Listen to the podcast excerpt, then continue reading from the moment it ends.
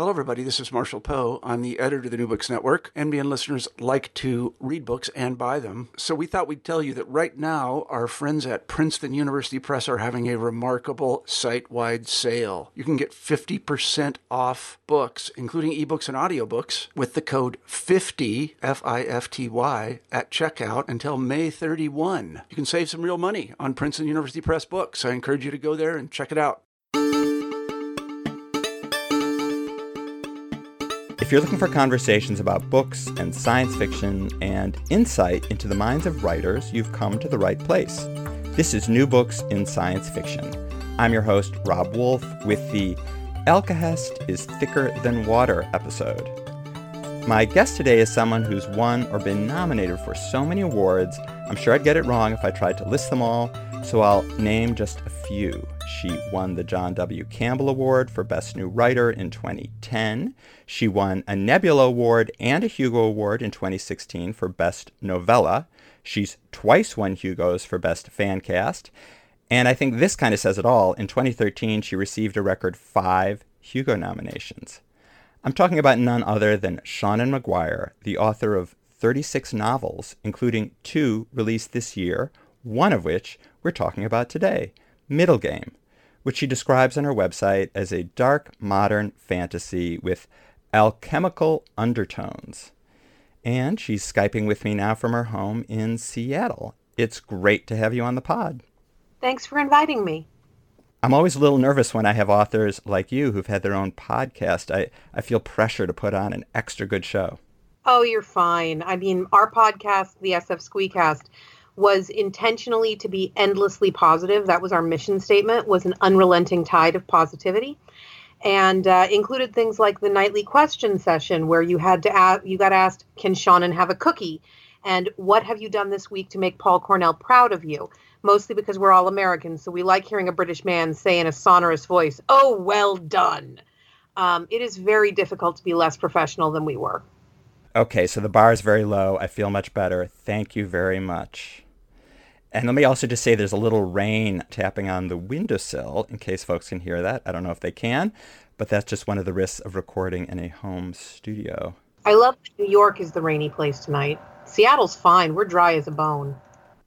And Seanan, I know your fan on your computer also periodically makes a little noise, so people may hear that as well. Middle game centers around two people, Roger and Dodger, who are raised in different homes, but they turn out to be basically twins, although as one character, very much to her misfortune actually, discovers when she gives them a DNA test, the two of them are actually too similar to be fraternal twins, but they're not identical enough to actually be identical. Can you explain who and what Roger and Dodger are? So Roger and Dodger, I, I named them that in part so I could listen to serious review outlets have to say with a straight face, Roger and Dodger did the thing. And that has worked out very, very well for me. Uh, but in some ways, Middle Game is a modern Frankenstein. It is the story of an alchemist named James Reed who is attempting to take control of basic primal forces of the universe, including a Pythagorean concept called the doctrine of ethos it was a philosophical idea first put forth by Pythagoras, you know, before he went and got all deadified, that states that between them, language and mathematics control the universe. And it's more often presented as music is the motive force behind the entirety of creation. Uh, but in my case, I broke it down into language and math as two separate individuals. Roger is the actual incarnate force of language, and Dodger is the incarnate force of mathematics. And neither of them knows that for a long time, although we know almost from the first page, uh, though we don't necessarily understand quite what that means until later into the book. And they've been separated so that they will develop as individuals rather than becoming a single composite entity, which is, of course, what the doctrine itself wants to be. I had always thought alchemists were focused really on turning base metals into gold, but you have taught me, and I guess as you reference Frankenstein, of course, I guess if he was an alchemist as well, turning flesh, inanimate flesh, into living flesh. So there's more to alchemy than than what I knew, and there's also something called alkahest, a universal solvent, and that plays a role in middle game as well. So I wondered how much research into this world of alchemy did you do? I guess people once called themselves alchemists and actually wrote and did a lot in that category, even though I guess it's it's considered a is it a proto science? I'm not exactly sure what you'd call it. It's difficult to actually say what it was. It was very much believed by very intelligent people for a long, long time. And uh, alchemy was very dedicated to the idea that the classical elements were real, that sylphs controlled the air and salamanders controlled the fire, and undines controlled the water, and gnomes controlled the earth. And this was just a normal belief system that there were spirits everywhere doing the things that they wanted to do. And sometimes, maybe, if you were correct in your incantations and your rituals, you could take over and control the choices that those spirits made.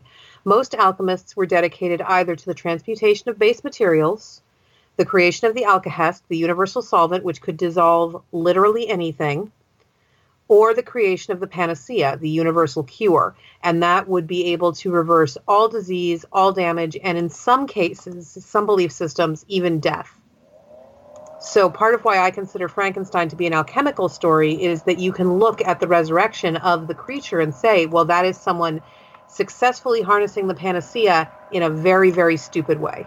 The divide that you've described, and that's described in the book, between Dodger and Roger, with Dodger being a genius at math and Roger being a genius at words, reminds me of how so often when people talk about math or writing, there's this dichotomy where people say, well, I'm good at math, but I can't really write. Or, well, I like literature, but yeah, I can't do math. Mm-hmm.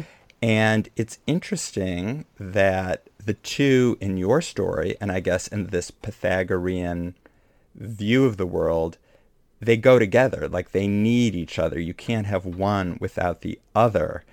To me, it's almost like a message saying, don't give up on your math homework, you English lover, or don't forget, if you love math, that you should still read books. Yeah, you know, I love math. I'm not enormously great at it, but it makes me very, very happy. And uh, I was an English genius in school. And I don't feel like that's bragging because whether you're a childhood genius is how far ahead of where they expect you to be for your age group is. So most of us were childhood geniuses that kind of grew out of it. Uh, but I was an English prodigy, and so no one expected me to perform well in math. And you add that to the part where I was a girl, and this was the 1980s, and no one expected girls to do well in math. And when I tried to do math, when I tried to sign up for extra credit, any of that, I would get very heartily discouraged uh, to the point that after about the fifth grade, I stopped doing any voluntary mathematics. But I love structured poetry. It's one of my favorite things in the world. And I'll just write sonnets because I'm bored. Well, what is structured poetry but language that has gotten into bed with math? A sestina is a purely mathematical art form. How does that work? How is a sestina structured? Well, a sestina, I'm at, you're going to hear a typing sound because I'm going to look up the exact rules. I know how to write one, but that doesn't mean I'm very good at uh, articulating the exact structure. A sestina consists of six stanzas, usually followed by a closing, through which a set order of words rotates. So each stanza is six lines in length, and each line ends with a specific end word. Stanza one, the end words go in the order one, two, three, four, five, six. Stanza two, they go in the order six, three, five, four, two. Stanza three is one, six, three, five, four. Stanza four is 54216 and you just keep doing that and there is a mathematical formula to how they're rotating but because of that while you see those same six words they're never going to be in the same place sestinas frequently do not rhyme because a sestina that rhymes you'd almost have to pick terminal words that all have the same sound and it can be very difficult if you lose track of the math if you hold on to the math you're fine uh, the beauty of the Sestina is that it doesn't have to be a rhyming poem. It doesn't even have to be a great poem. It just has to follow the rules of the form.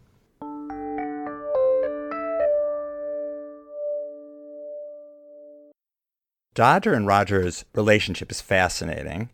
The alchemist, James Reed, a very creepy, mm-hmm. alchemized individual himself, has structured their life. They're raised in separate homes, and yet they find a way to connect. I wonder how you went about structuring or thinking through the evolution of this relationship where you have these two people who were born together, were designed to fit so snugly together, yet are forced to live apart and yet periodically connect and disconnect throughout their lives. It seems both psychologically and structurally complicated. It was. I mean, this is the book I tell people took me 10 years to write because I had to get good enough to write it first. Uh, the flowcharts for writing Middle Game were kind of a nightmare in and of themselves. But Roger and Dodger are very much defined by the fact that they are not complete characters without each other. And I just had to keep that in mind when trying to find their motivations. Roger, for all that his family life is very complicated, loves his family unquestioningly. He has always felt supported. He has always felt like at the end of the day, he could come home and they would take care of him because he is a language prodigy and he is a smart boy.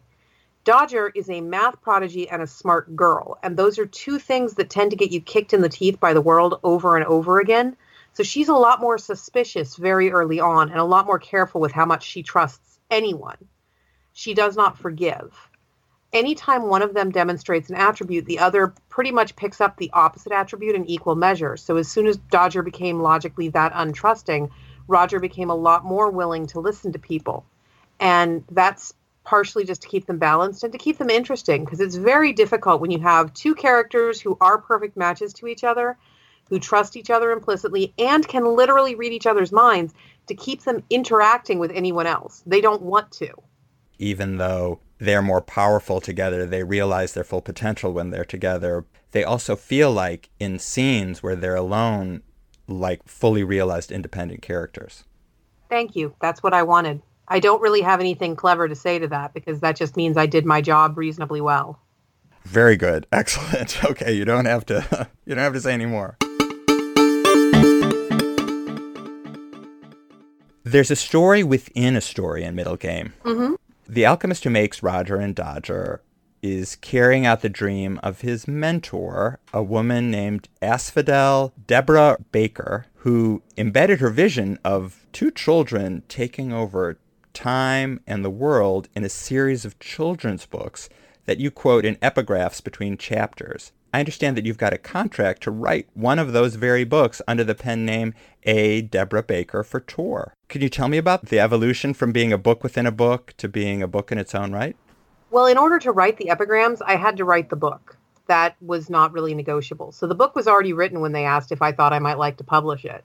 The actual evolution of the story was kind of fun because when I first wrote Middle Game, the absolute first draft that no one will ever get to see, it was The Wizard of Oz. There was no Asphodel Baker. It was explicitly Baum who had encoded his alchemical primer into a series of children's books. Uh, because the first Wizard of Oz book is in the public domain, I could quote that and uh, the, then my my agent said that Oz was a little overplayed right now, and they asked me to come up with something else, and so we wound up with the Deborah Baker books, and I think that that made the story stronger because it means you don't know how this ends, but you can absolutely look at Oz through an alchemical lens. It's not that difficult. So the Over the Woodward Wall books are an alchemist who has been denied a lot of things Asphodel Baker was shut out of the Alchemical Congress because she was a woman. She was not allowed to have the full scope of her abilities respected by her peers.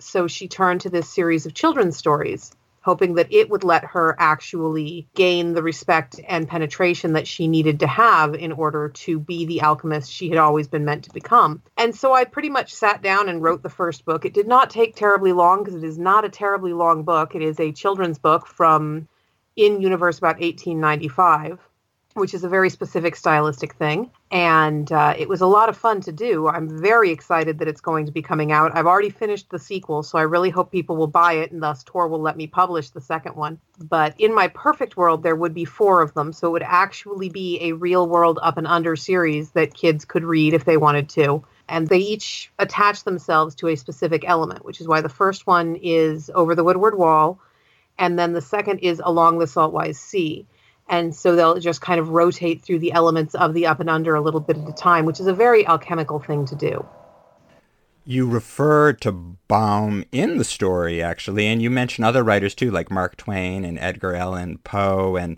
the conceit is that they're all alchemists and they're all yes. dialoguing with Asphodel Baker and each other about alchemical principles, but in metaphor and through their writing. By the time that Asphodel Baker and the other writers that I cite as having been alchemists came along, alchemy was a very discredited science. It no longer had the penetration or the respect that it used to. So they're trying to make sure that their teachings are preserved and that there's a chance that somebody will pick up one of their books and go, oh, wow, this is a genius idea, and they'll get to continue to be teachers. Uh, because so many of the alchemists that we know of historically were philosophers. They sat and they thought about things professionally the idea that you would want your specific school of alchemical thought to endure and you would want to be known as a great teacher is baked into the way that the Alchemical Congress and the other alchemists in this universe work. This is an important question. Are there secret instructions for taking over the world embedded in Middle Game? Oh, probably. We'll just have to figure it out, I guess. They wouldn't be a secret if I said them on a podcast. This is true. This is true. I just wanted to scoop, you know, another reason for people to come and listen and swear loyalty to this podcast. I mean, here's a scoop for you. I am the vanguard of an invading species of alien plant people en route to destroy your puny planet. Perfect. Beautiful. That's the headline. Thank you. There you go. What about the concept of middle? I might be going down a dark uh, alley, or what is it, an alley without an exit. But the title of the book is Middle Game. Uh-huh. Roger's last name is Middleton. Yes. Also, at one point, one of the characters describes alchemy as the middle ground between magic and science. Yes. And then there was one more thing, and maybe this is stretching it, but the lab where the kids, Roger and Dodger, are grown, born, is in Ohio, which is quintessentially middle America. So, is the idea of middle important to the story, or am I just getting caught up in something that is uh, that isn't really there? I think that you're getting a jump on the college students who will be analyzing my work in 50 years when I'm dead and they can't ask me directly anymore. Uh, the concept of middles is kind of important because for most of the book, Roger and Dodger are the middle ground between humanity and the gods. You know, they're kind of stuck in this in between place where they can pull off things that humans can't, but they're not divine not yet. Uh, the tagline of the book is Godhood is achievable, pray that it isn't achieved. And the story is all about them trying to achieve it because it's that or die, uh, which is a messy, messy place to stand. But it is not as centered on middles as you might think. I was a bit miffed that we had announced the title and then they finally went, Ooh, Avengers Endgame is coming. Like, God damn it, Marvel. Frustrating. A little bit. I also thought perhaps the book is focused on the middle of their story. I guess all books are in a way, but there is this sense that they are trying to work out a problem as they try to figure out how to harness their powers and manifest them. So they're constantly in this middle place where they make mistakes and have to try to do them again. So I thought that was a very middle place to be. That is a very middle place to be. And, and that's a good thing because, as you say, most books take place in the middle. If you start at the very beginning, frequently you have to kind of slog through a whole lot of boring shit. And if you start at the end, you run out of story very quickly. You mentioned before, and you also mentioned it in the acknowledgments, that it took you a long time to write this book because it was the book, in your acknowledgments, you say it was the book I didn't yet have the necessary skill to write. Yes. What skills do you think you were missing, and how have you evolved over the years as a writer? Well, I think that anything anything you do over and over again, you're going to inherently get better at. You have to. Practice makes perfect is not necessarily true, but practice makes better than you were before you practiced. I think is an absolute fact. Uh, middle game took 10 years of writing, figuring out how to juggle multiple storylines, figuring out how to juggle subtleties, figuring out how to put things in a non-linear line. You know, middle game is not the most linear of books. It is third person, present t- tense, non-linear. My agent was delighted when I said I was handing it to her. And it's 200,000 words long. I'm pretty sure I am the name of her ulcer. You can absolutely read my earlier work and see how it leads to middle game. Um, it's not like it's a book by a completely new person. It's not like I'm never going to manage anything of that type again but it was very much a level up book for me. But obviously, you enjoyed it, or you wouldn't have stuck with it all these years. Well, I enjoyed the concept, which is why I stuck with it for years. The book itself once you reach a certain level in your career, it is very uncommon to write a book that you have not sold already.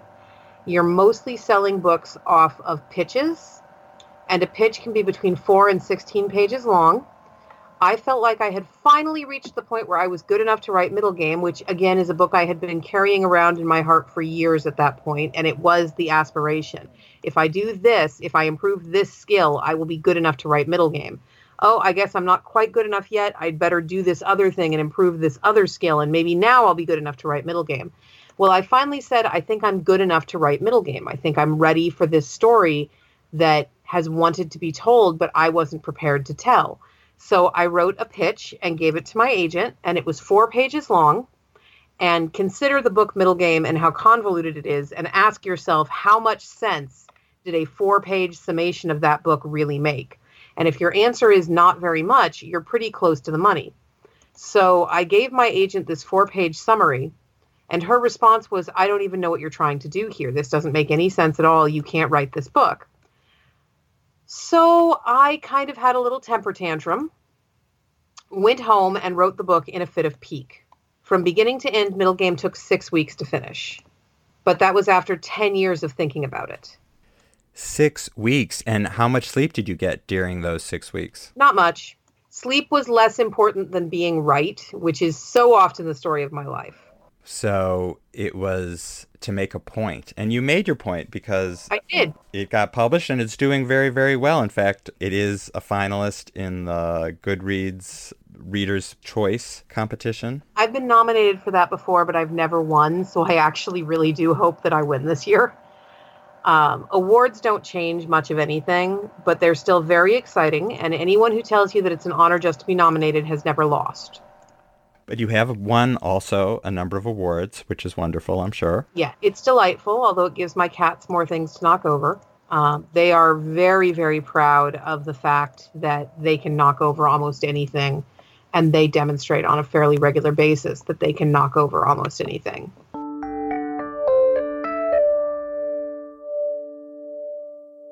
music is a big part of your life. You record filk music. Yes. And and you have a beautiful voice. Oh, thank you. Maybe you could tell people in case they don't know what filk is and maybe talk about how it is part of your creative process, how it balances or doesn't or works with your writing and your other creative endeavors. Well, filk is the folk music of science fiction and fantasy. It started from a typo. Uh, someone was having an act, a can at convention folk sing in their hotel room, and it got written as filk. And the filk community, which is very fond of changing the lyrics to things to make them science fictiony, went, "Yes, that's us," and they kind of seized on that as a moniker. At this point, it's a large enough sub community of fandom that we have multiple conventions in multiple countries around the world every year.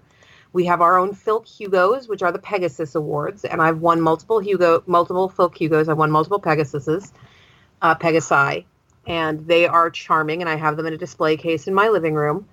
Filk does not necessarily inform my day-to-day process, although I listen to music constantly. I can't write if I don't have iTunes going, but it does inform my understanding of things. You know, back to structured poetry, music is structured poetry that you sing because scansion is the art of getting the same number of syllables per line and making sure that everything fits together and uh, is is perfectly in tune with the things around it.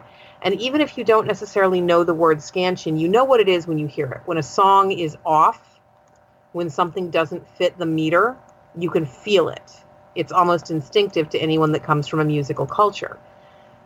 Middle Game itself started out partially as a filk song uh, by a woman named Dr. Mary Crowell, who is credited in the acknowledgments of uh, of the book, who wrote a song called "The Doctrine of Ethos" that explains the basic principle, and that's on her album "Courting My Muse," which is available for sale now. And it just breaks down the doctrine of ethos. Says music's a, says music's a force, a microcosm of creation at its source and it's absolutely lovely and it, it's a quick way to get a good grasp of pythagorean philosophy which i think everyone should have a decent grasp of pythagorean philosophy it wa- makes watching the good place easier and what's your secret to being so productive i mean you've written 36 books you had two books come out this year you wrote middle game in six weeks as you said so bit of peak uh, in a fit of fit of peak, a fit of peak week, six peak weeks. Mm-hmm. So, how does that work for you? What's your what's your process? I sit down, I write. Um, I don't have children, which is a choice I made and means that it's a lot easier for me to shut everything out. I have cats, and they are fully capable of feeding themselves as long as I keep kibble in the bowl and let them go about their business. You know, if you want to be that kind of productive, which is not necessarily something I recommend, I enjoy being me, but it's not for everyone. Um, you have to make choices that will narrow your life down to the things that you want it to contain. And if you're somebody that wants to have more of a social life than I do, or wants to have more of a family life than I do, you need to make different choices. Also, at this point, I am functionally, uh, which is is mostly funny if you can see me, but I'm functionally an Olympic athlete. It's just that my sport is novel writing, so I'm in training every single day to be able to start and finish the next book in a timely fashion. And I'm doing this while writing comic scripts for Marvel and while doing you know short stories for various anthologies and Patreon. But part of it is that I am constantly in training. I get up in the morning, I sit down at my computer, I start working. I don't really move very much until I've made word count for the day. And what's your word count? I don't disclose that. We live in the era of social media. I know how arrogant that sounds, but we live in the era of social media and people are constantly comparing themselves to each other. And it really does not matter. You know, if you write a hundred words a day and they're good words, you will have a novel at the end of a year. But back when I did actually say this is what my word count is, I would have people going on Twitter and on Facebook going, I'm never going to be a success. Seanan McGuire writes five times the words I do in a single day. And that just made me feel bad. I am not a club for people to hit themselves with. That makes sense. It seems human nature to do that, mm-hmm. compare oneself to someone else but people should never do that. Yeah. I don't know if I have anything else. I went through all my questions. You've floored me with concise, juicy answers. The cats have not made an appearance tonight, which is actually fairly unusual for them. Um, I think you weren't recording yet, but if you heard a sound like this, that was me trying to get my youngest cat to jump up on me because if she's jumped up on me, she's not howling for my attention. Yeah, sometimes my cat, uh, one of them anyway, sits on my lap. I don't know where he is right now, but when I record a podcast and it keeps him out of the way. They're doing important cat things, but you know, if we haven't started yet, I will try to lure Elsie up onto me because it makes things a little bit easier. You want to talk about your next, you know, what you're working on now? Well, next I'm working on the next October Day book right now, which is my flagship series, and book 14 is going to come out in September of 2020. And that's a little terrifying to me like I'm still not actually sure how I have accomplished getting a 14 book urban fantasy series off the ground, especially since there's no sex. So that is a little counter to what people expect from a long running urban fantasy series. Uh, but I love it very much, and I'm really desperately hoping that I can get to the end. There is an end, I always like to know where I'm going. I just don't know how long it's going to take me to get there. And uh, that ending is probably a lot of books away from where we're standing right now. So. And did you outline the story from beginning to end when you wrote the first book? I generally take an approach that's a little bit more like going to Disneyland. You get there and you know when the park opens and you know when the park closes and you know the things you absolutely have to do during the day, but you don't know every single beat in that middle. Um, so I started out knowing the beginning and knowing how the series ends, and I've just sort of chased organic rabbits since then. So something will happen and the characters will react to it, and that will open six or seven new doors for things to happen through. Thank you so much for coming on New Books in Science Fiction. Yeah, thanks for having me. I've had the lucky fortune to be talking to Seanan McGuire about her novel Middle Game, which came out in May of 2019 from Tor. You've been listening to New Books in Science Fiction. Please subscribe if you don't, and if you like the show, feel free to leave some words of support in the review section. We like reviews. Yes, we do. Yay. Our theme music is by Michael Aaron of QuiverNYC.com. Our scholarly editor in chief and also the founder of the New Books Network is Marshall Poe. Our co editor is Leanne, keeps the trains running on time, Wilson. And I'm Rob Wolf, author of The Alternate Universe. Find me at robwolf.net and on the Twitter machine at robwolfbooks. Wishing you a happy new year. May your 2020 be filled with many, many wonderful books.